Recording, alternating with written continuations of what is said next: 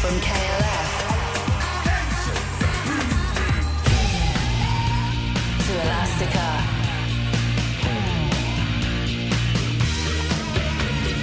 And Daft Punk. The UK's 90s radio station. Absolute Radio 90s.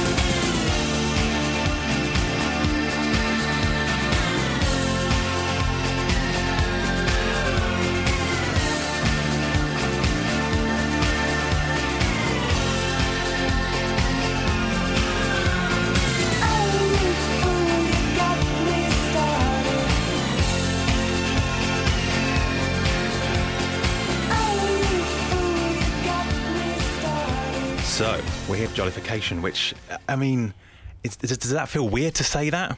certainly does. It's uh, you know, it, you know, in, in in one moment you feel like it can't be 25 years, and then you have a look at the photos from the time and think, God, it's 25 years. it's you know. definitely been 25 years. But what's lovely about it for me is that when I listen to it, because obviously I've, um, we're going to sort of play it, we've got gigs where we're going to, I've never really played the album in its entirety or kind of recreated the sound of the album.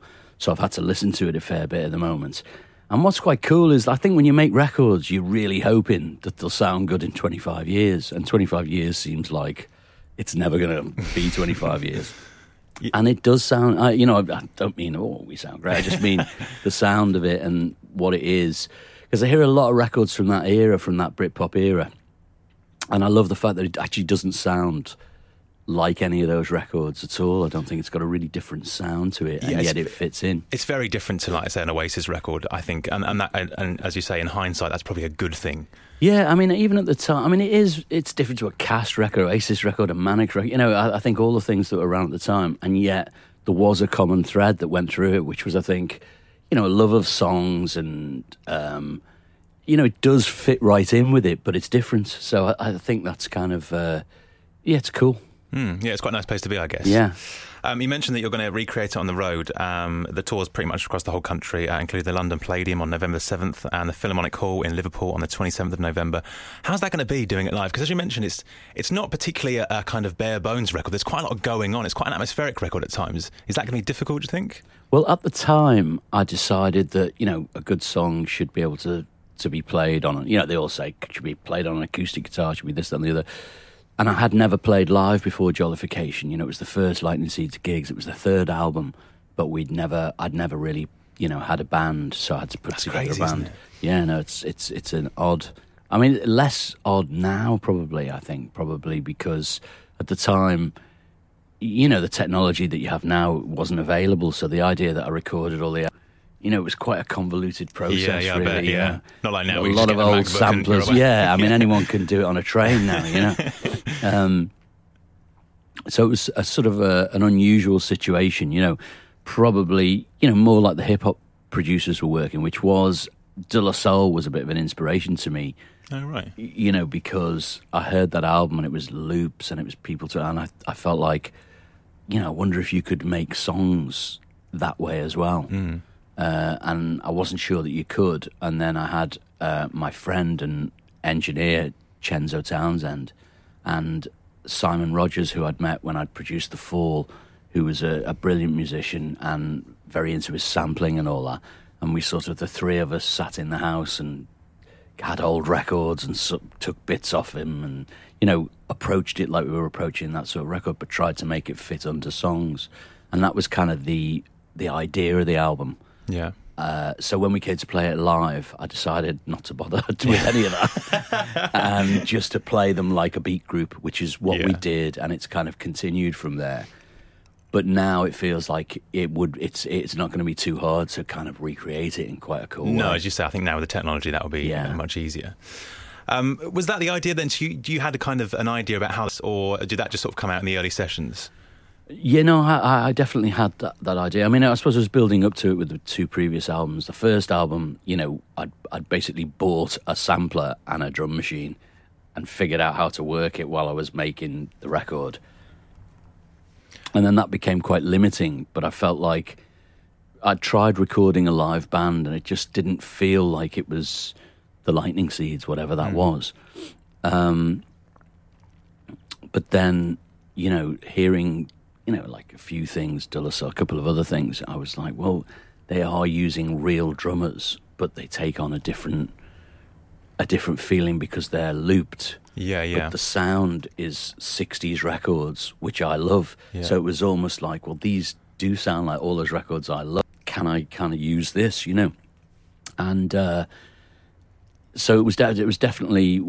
I mean, to be fair, that is the way modern records are made now. Yeah. So I think I was probably just if you want slightly a early. pioneer, feel free. Well, I, d- I don't know if I was a pioneer, and people, you know, probably do it better than we did. But it's certainly at the time, I can't think of anyone particularly who was doing it in No. in, in the way that we did it. And then it became kind of the way to make records. But but that's partly because the technologies come on. So at the time, uh, you know, I was producing records, so I kind of had access. I bought a, Yeah. a big tr- two-inch tape machine, and I had it in the back of the kitchen, you know, and so all dotted around the house was all this quite, you know, high-end recording gear. And I think the reason everything's gone that way is because now, as you said, a laptop will do it all. Yeah, but that's quite nice. I mean, and I think it goes back to what we were saying before about how it sounds different to a lot of the other albums out of that time. I think the the process was obviously a little bit different, and uh, your influences you mentioned De La Soul there. That's that's not really a, a particularly Britpop influence, if we are going to call it that. Yeah, I mean, I have to say, I mean, that was an influence in the type, in the in the way of recording, and probably wasn't, you know, the king of Mm. Yeah, songwriting. Yeah, yeah, yeah, yeah.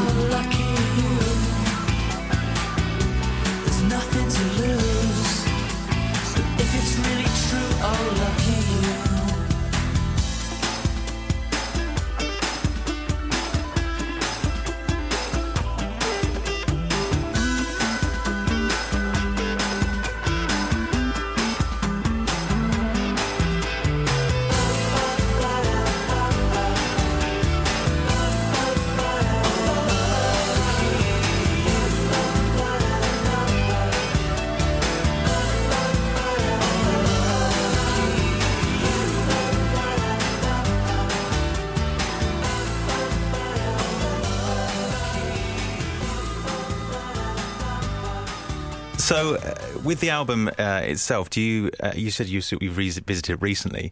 What were your feelings, sort of going back to it? Did you did you want to change anything, or did you are you pretty happy with it? To be fair, I, I think I've I would change everything on every record I've ever done if you open that box. do you Yeah, know what I mean? problem, but I yeah. don't really want to open that box. Um, so yeah, the, you know, there's a couple of bits that I you know that I'd love to change, and in a way, I will change them slightly for live to make them work. Hmm. And you know, I'm not going to be creative with that recreation. You know Yeah. what I mean? So it's not going to be. You know, you may as well play the record if it's just going to be Yeah. exactly the same. So I'm kind of taking the sound of it, but I am taking it to a slightly different place in a couple of in a couple of ways. You're not you're not going down the Bob Dylan route where you change everything completely. No, that's that's a real that's a real change, too much isn't work. it? Yeah, yeah. that's just mumbling. I think. Um, Um, so the 25 years, I mean, uh, it's- we said earlier it's quite a long time. Um, how's things sort of changed in, in the record industry for you? I mean, is it unrecognisable now, or is it still pretty similar from where you're standing? Uh, no, I think it's very different. It, it- you know, I think probably the revolution in music that was started by Dylan, the Beatles, and uh, Brian, you know, Brian Wilson, people like that, who sort of turned it from just being a sort of section of show business where you had singers, Tin Pan Alley writing the songs for them. We, there's been a big return to that, really, with X Factor and, and all those kind of things. And there's all these very talented singers who, you know, I have great respect for, but it's a different thing than trying to the art of making a record and taking the technology somewhere else and making something amazing, like hmm. I don't know, you know, Sergeant Pepper or Pet Sounds and stuff like that. You know, so I do think that over the last little while, it's it's it's moved in the wrong things that I absolutely love at the moment. There's a lot of there's a lot of music that you know is just it's just great that people make at home, and I love all those homemade little recordings that people you know don't have much on. Um, I love all that really. So it's kind of like the rough with the smooth, really, but it is Yeah. different. I I, think I- it's about songs, Yes, yeah. not albums, really. Yeah, which Um, is kind of a shame because I don't. I, there's not too many albums we'll be sitting down with in 25 years' time and talking about in the same way as we're talking about jollification, maybe. Absolutely, and and and so you know the whole landscape of the way you do things has changed. But to be honest, I almost feel like um, I have a much greater freedom because you know I I, I think it, it's been a very interesting time for me because. The, we've been playing live quite a lot the last couple of years, more than we had previously, and there's a real new energy been breathed into the band. Like the people in the band are great at the moment, and it's inspired me to write new material. So for the first time, I have like a bunch of songs that I think are really are Lightning Seed songs, which I haven't really had since 1999. I don't think you know I haven't in my mind felt Yeah. like these songs are proper Lightning Seed songs, but work now as well. They don't sound you know they don't, they're not. Uh, I don't mean they're recreations of an old sound. They still Yeah. they sound like they've they sound like now as well. Um, and whereas I realise where I am in my life, I do think that it feels at the moment like, and then the 25th anniversary's come along as well. So we've kind of, as you said, we've put on sale the first gigs. We've played events over the last few years and festivals and bits, but we've never really, other than one gig with the Royal Philharmonic Orchestra, we've never really done our own shows. So when the idea of putting the Palladium and the Philharmonic, which are two very iconic venues for me, particularly, you know, they have a lot, I think I have a lot of, you know, I, I have a lot of the, the Philharmonic Hall is in Hope Street in Liverpool, which is a road that I lived on for a while. It's got two cathedrals on it: the art college that the Beatles went to, and the Royal Philharmonic uh, Orchestra's. There's a sense of history you know. there, yeah. So it's a pretty cool place to play, and it's a lovely hall. Uh, so it's great for me to do that hometown gig. Yeah, yeah. And then the Palladium, you know, I have memories of John Lennon telling the Queen to rattle the jewellery and all that sort of stuff and seeing it on all these documentaries, but I've never played there. So I've it never was played there? Oh, no. wow. So it was it was a you know that that idea when they suggested it really appealed to me. Um, and I, you know, I've been kind of absolutely thrilled with the you know that they're both pretty much you know they've sold out and the tickets are gone. So we've put these other gigs on sale for March, basically where we go around the country a little bit. But also at the same time, you know, I'm really very excited about the fact that there's going to be a new record in the new year, first one really in earnest for about 20 years. And I feel like there's there's a sort of uh, a last chapter being written that's a quite a cool chapter Yeah. uh, for the Lightning Seeds. So, I, and I wasn't expecting that really. So it's a lovely moment for me. Absolute Radio 90s.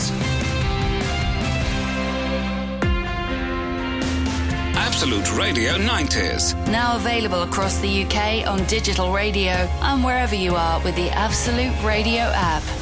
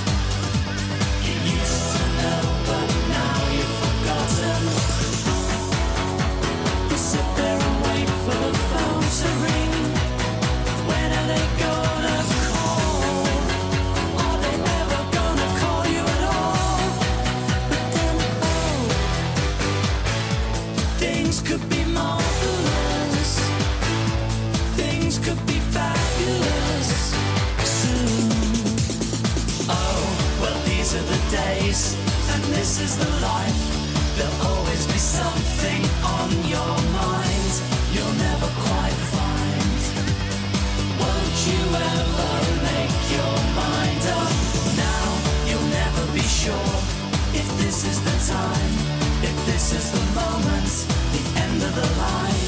You'll never decide. You used to know, but now you've forgotten. A got stuck to the bottom. These are the days, wake up, cause this is the time. And you know I'm right. Can we talk about uh, your production work? Because I don't know if um, too many people would know you're a really experienced producer. I mean, the the amount of albums you've worked on is incredible. I'm a reluctant producer. You know, I've never wanted to be a producer. Really? Never wanted to do Kicking it? and screaming. No. Why not? Well, the first production that I ever did was for a band called Echo and the Bunnymen, Yeah. who were my pals, really. You know, and uh, you know, a couple of them were a bit older than me, a couple of them were a bit younger, so it was quite an odd thing to be working um, to be working with your mates. Um, and I remember when it originally was suggested, you know, because I had a few ideas on how they should arrange the songs, and they said, you know, would you be up for, uh, you know, remember the, the the record company and the manager saying, would you be up for producing a couple of tracks? And I was like, well, you know, I'm not a producer. They said, well, you know, would you like to would you like to try?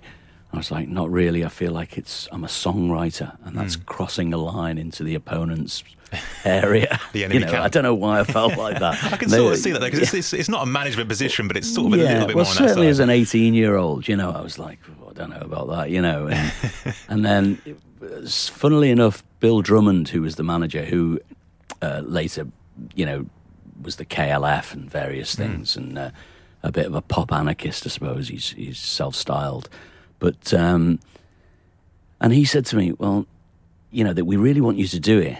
And this is the most ridiculous thing, really. He said to me, what about if we make up an alternative universe name for you and you do it under that persona? like a Which, pseudonym. sa- yeah, which sounds like the most stupid thing in the world. And I thought, yeah, that would work. So we made up the name and I, ha- I became Kingbird for that period of time. And actually, those records don't have my name on, they just say a Kingbird production. Oh, wow. And for some reason, I felt comfortable doing it Yeah. under that guise. So I've I've always been you know s- slightly reluctant, and I, and I've never wanted to be a jobbing producer, hmm. as it were. I always wanted to work with people, and I think mainly the people I've worked with, in the main, not all of them, have become my friends throughout my life. Really, and a lot of the bands I've worked with, I felt like, you know, emotionally I'd kind of given a lot, and I I prefer to work with bands through their career in the same way a, you know, a Rick Rubin or a George Martin or a Phil Spector would do. That that interests me a lot more than you know going in for two days writing a tune and then saying Yeah. ta and seeing if it's in the charts. I, I So don't, it's more kind know. of like a collaboration rather I- than I you're just a jobbing like- producer. Yeah, I feel like it was a collaboration, but you weren't allowed to say that in those days, or it wasn't allowed to be that because everything was a bit more formal. Hmm. Now, you know, I don't, I haven't really produced anything at all since the Miles Kane record, and, Hmm. and around that, I, I stopped producing for for a good 10, 12 years, really, uh, because I, you know, it just became a job that I didn't want to do. But I think if I can collaborate with people, then I'm happy. So was it a process you enjoyed, a, job you enjoyed, or was it? I know you were reluctant to do it, but when you're actually in the studio, you obviously enjoy it, I guess. I'm obsessed with music, so you know it was a great thing for me to be ensconced in a studio, different bands coming in and out. I learnt a lot from those bands, and hopefully they learnt off me. And I, and I learned that everyone has their own way of doing things, and the really you think there's rules, but there isn't. Make that work, and they do, you know, and, and and it gives you a great respect for the just the serendipity of different people in the room and how everything changes all the time depending who's there. You know, in the same equipment, the same room, it becomes a completely different place with a totally different atmosphere. So it was a brilliant grounding for me to get to work with all those different type of people.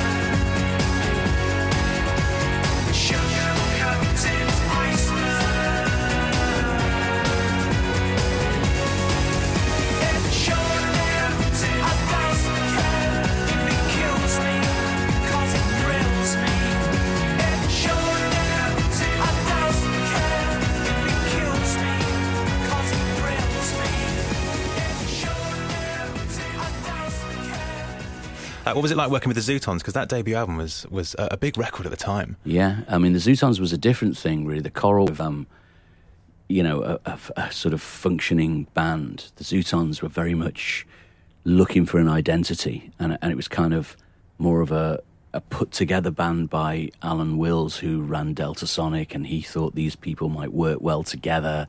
So it was kind of like a rhythm section who were almost sessiony. You know, a, a real wild card singer, you know, with his pal, and it, you know, and they were so we worked quite a lot before the album over a period of time while I was working with the Coral, and we chatted a lot, Dave and I, about songs and played records and thought of a just tried to really bring out an identity for them. So I, I thought the first album was quite an odd sounding record hmm. at the time, and still is. And my overriding feeling was, you know, it had to be an odd sounding record because they were in danger of sounding just not, you know, it's, it's hard to, to express it without it sounding But I think a bit was, weird. You know? Yeah, there was a lot of bands at that time, especially in, in England. And I guess if you made, made a record that sounded like all the others, you're going to get lost in there. And that debut record does sound very different. It's quite percussive at times. and that that was my my thought was how can I make, bring out all the oddities of this band rather than get rid of them and stress the norm. So everyone was kind of pressuring me to make them sound normal, and I kind of there were a lot of heated arguments actually uh, where I was no, let's let's really really go with what's not normal about this band. you know? yeah. So would, were you given the job by the uh, the uh, record company, or was it the band that came to you? Well, or with you... the with the Coral and the Zutons, they were both unsigned bands when I worked with them. So there was no, uh, you know, uh, the, a pal of mine, Alan. He, you know, he was the manager really, and he kind of had made up the label at that time. hadn't really become a reality. Um, so really, you, you know, it was a moment in my life when I'd sort of stopped doing. I almost just turned off the lightning seeds and was wondering what to do. And I kind of, you know, ended up doing back in Liverpool, working with a couple of unsigned bands and bringing them through. Really, that's how I saw it. Uh, and so I think when people think, oh yeah, the Coral and the Zutons, you know, that, that they weren't the Coral and the Zutons they at that point. They were just bands, yeah. a bunch of kids who were in bands. Yeah, I love that they come from Liverpool. It's almost like you're the godfather of Liverpool. Everything has to go through you. not anymore. Um, but actually, it's funny you say that debut album is slightly different because it kind of reminds me a little bit of Jollification, not in the fact that they sound similar, but in the fact that they are different records from a, a time where a lot of the records did sound the same. Yeah, no, I think that that is the case uh, in that way. You know, it's it's definitely, you know, it's definitely they had a lot of songs, and you know, I ditched a lot of the songs and just tried to really work on the ones that sounded not like anyone else. Well,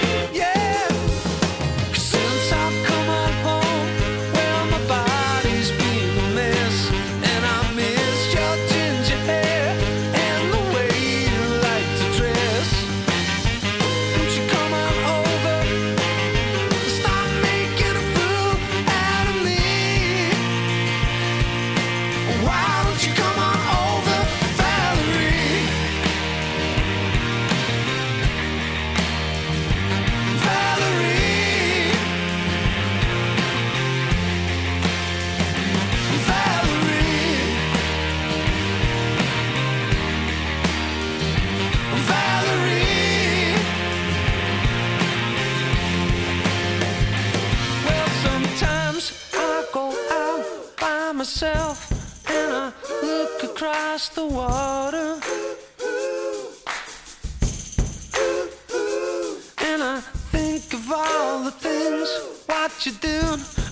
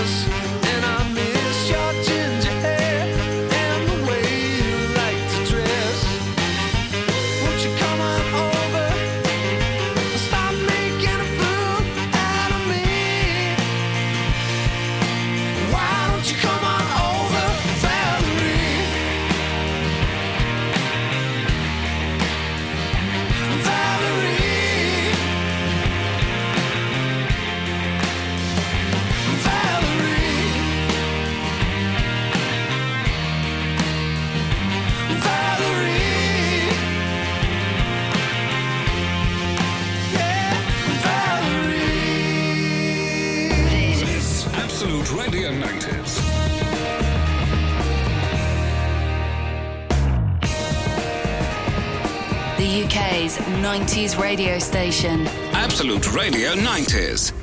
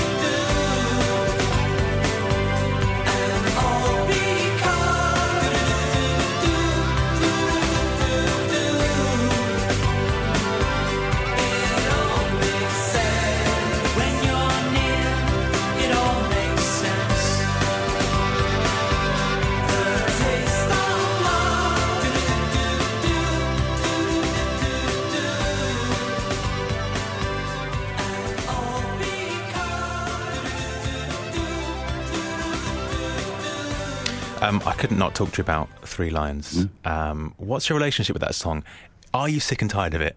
We're on the best terms we've ever been on, actually. you know. Well, We're good had pals at the minute. Because I was going to say, if you are sick of it, then this is not a good time because the resurgence last year has brought it back into the public consciousness. Uh, You know, I was always a little bit uncomfortable with Three Lions because it was such a phenomenon at the time, and then the second time and the third time. Plus the fact that I decided I didn't want to sing it, so Frank and David were singing it. So I always felt a little bit uncomfortable singing it, uh, and I felt it threatened to overshadow things. And it was sometimes I really wouldn't feel comfortable playing it.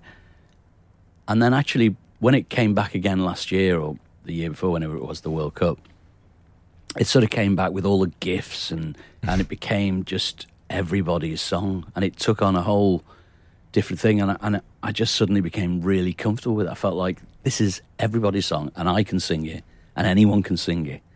And since then we've been performing it in the set. I've really enjoyed it, quite laughing quite a lot when I'm playing it. People love hearing it.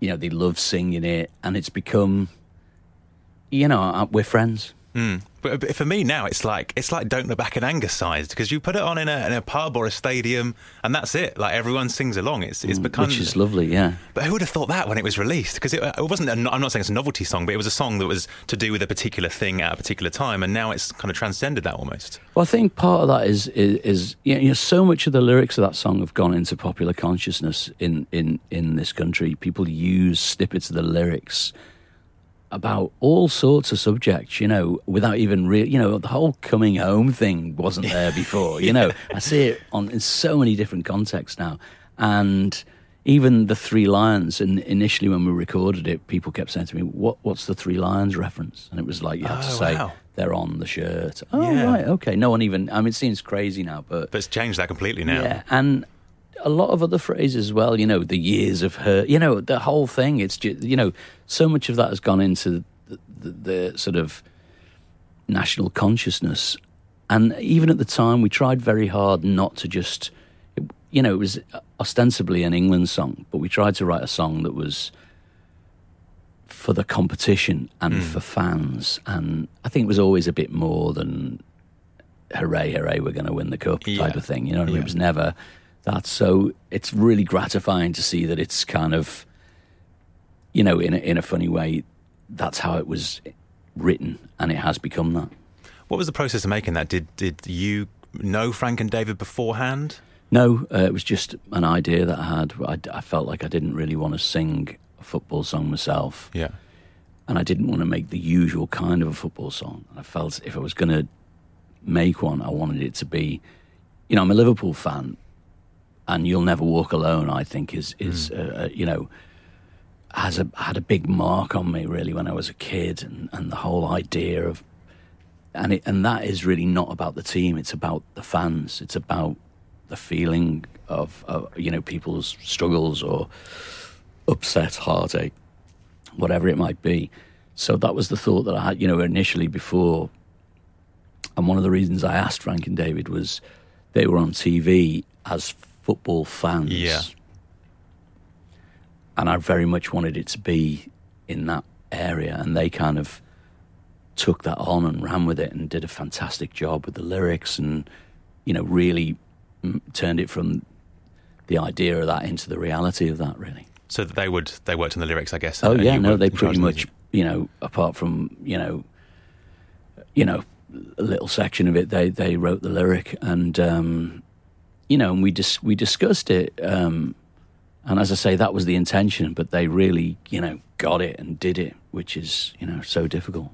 But I think it's funny you say that it's it's a bit like "You'll Never Walk Alone" because it, it is a song that's a football song, but the the music behind it and the sonics and the lyrics as well paint kind of a slightly sad, kind of almost nostalgic picture. It's not your usual kind of football song of "We're going to go and win the cup," as you say. It's it's quite like a a, a nostalgic kind of very English British song. I think it's about fans, not about the team. Yeah. and I think that's what uh, "You'll Never Walk Alone" is.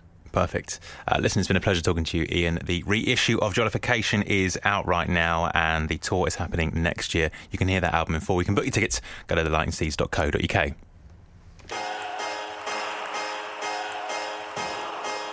We're not creative enough, and we're not positive It's enough.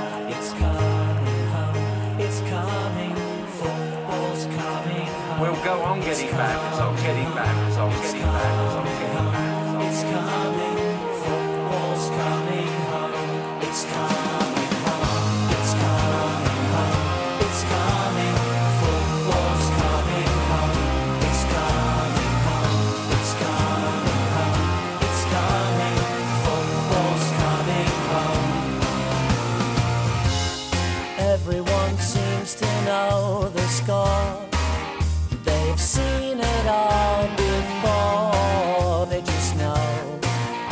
the shore. That England's gonna throw it away, gonna blow it away. But I know they can play, cause I